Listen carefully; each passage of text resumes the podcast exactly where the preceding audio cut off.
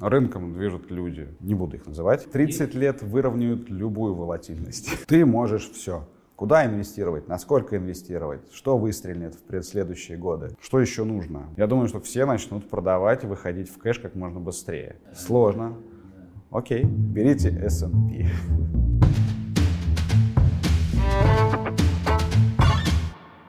Наш гость Юрий Костров, управляющий активами в крупной инвестиционной компании. 20 лет на фондовом рынке. Портфель под управлением более 12 миллиардов рублей. Объект инвестиций – торгуемые биржевые фонды ETF. Что такое ETF? Биржевые фонды – наиликвиднейшие инструменты. Пассивные биржевые фонды без риска управляющего внутри. Чем удобен ETF? Он гибкий, он ликвидный, он простой, понятный, без риска управления внутри. А ограниченный набор правил четко говорит о том, какие бумаги в каких пропорциях будут внутри, он прогнозируемый.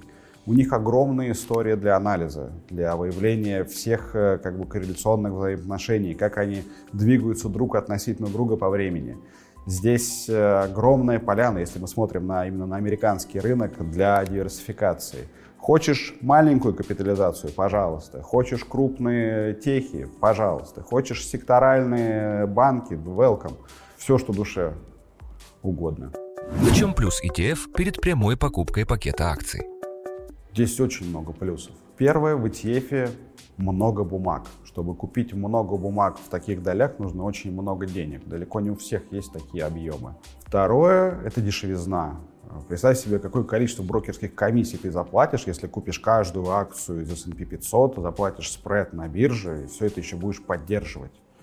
Третье, то, что как раз ты должен все это поддерживать, это какие операционные мощности ты должен иметь, какую нагрузку на себя ты возьмешь, чтобы четко все это повторять. Ты должен быть либо айтишником, либо кому-то довериться. Вот. Здесь же у тебя есть ликвидность, огромное количество инструментов, которые поддерживают эту ликвидность, фьючерсы, опционы, все, что с этим связано.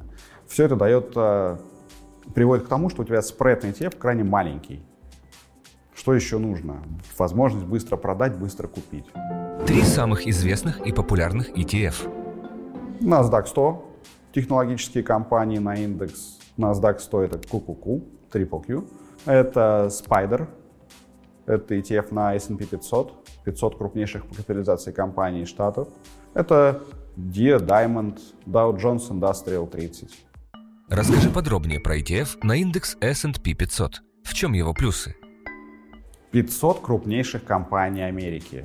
Америка – страна, лоббирующая свои интересы по всему миру. 500 крупнейших, которые полагаются на Америку и на весь мир с точки зрения выручки. Это товары с подтвержденным качеством, которые пользуются спросом, на которые спрос ну, будет годами оставаться на большом уровне. Это огромная диверсификация по различным секторам экономики. Сегодня у вас растут техи, завтра у вас будут расти банки и металлы, послезавтра будет расти туристическая отрасль. Покупая сразу все, вам не нужно выгадывать момент. Когда-нибудь они вырастут. Не ошибетесь. Как проще всего участвовать в индексе S&P 500? Проще всего в наших российских реалиях открыть любое приложение, ну, поставить его на телефон, конечно же, любого брокера, не буду их называть, и, собственно, купить биржевой паевый инвестиционный фонд. Я боюсь инвестировать, так как может все сильно упасть, как, например, в 2008 году. Вероятно ли повторение кризиса 2008 года? Я боюсь тебе озвучить цифру, сколько ты потерял, не инвестируя после 2008 года. Это десятки процентов, наверное, даже сотни процентов. С точки зрения повторения именно 2008 года, он маловероятен из-за рынка недвижимости. В Америке сейчас бум. Демография, низкие процентные ставки говорят о том, что в ближайшие полтора года у них будет пик по спросу на жилье. Если посмотреть всю стат-дату, она только подтверждает. У нас с точки зрения объема субпраймов, активов низкого качества, их крайне мало. Поэтому с этой точки зрения вряд ли.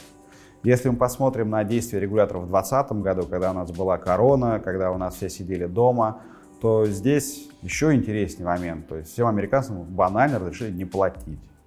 По-моему, это сказочно. В чем копить на образование детей? Ну, оптимальный вариант, если мы имеем такой длительный горизонт, наверное, все же акции. Купить индекс S&P 500 и сидеть в нем. А в истории очень мало моментов, когда на протяжении столь длительного времени не было никакого выхлопа. Если мы примем во внимание текущие экономические реалии, когда каждый новый президент накачивает экономику деньгами, все это абсорбируется на фондовых рынках, увидим дальнейший рост. Да, возможно, он будет не такой как бы фееричный, как это было на текущий момент. Не 15 в среднем, согласно предыдущим 10 годам. Возможно, это будет 9-10. Прекрасные цифры на горизонте десятилетнем. Все вокруг говорят о повышении финансовой грамотности. Почему она так важна? Финансовая грамотность дает тебе понимание твоих возможностей, расширяет а, как бы тот инструментарий, который ты можешь использовать для достижения своих целей. Вот что такое финансовая грамотность. Ну и, соответственно, чтобы тебя тут не обманули. Назови портфель на все времена. Если на все времена, то есть мы берем такой длинный-длинный горизонт, то это то, что может принести деньги, Пусть это будет S&P 500. 500 крупнейших компаний штатов. Там есть и технологии, и банки, и материалы, и строители. Кого там только нет. Второй актив — это облигации. Если мы берем в долгую, облигации можно брать достаточно рисковые. Все-таки у нас индексное инвестирование. Поэтому возьмем Пимковский фонд, левериджированный, леверидж полтора, низкое качество, текущая доходность восьмая. В общем, прекрасно можно себя чувствовать. Если смотреть в долгую, то именно время будет скрадывать всю волатильность. И третий — золото, вечная ценность. Оказавшись перед Баффетом, что ты ему скажешь? Как он, блин, дожил до 100 лет? Спрошу, как он умудряется много работать и совмещать все это с семьей. Как он это делает, это загадка. Работа отнимает много времени, крайне много времени. И, собственно, как успевать все, потому что семья это все-таки главное, вот это, наверное, самый большой вопрос. А все остальное банально. Куда инвестировать, насколько инвестировать, что выстрелит в следующие годы. У Баффета, насколько я знаю, вопрос, ответ простой на все это. Как бы берите S&P.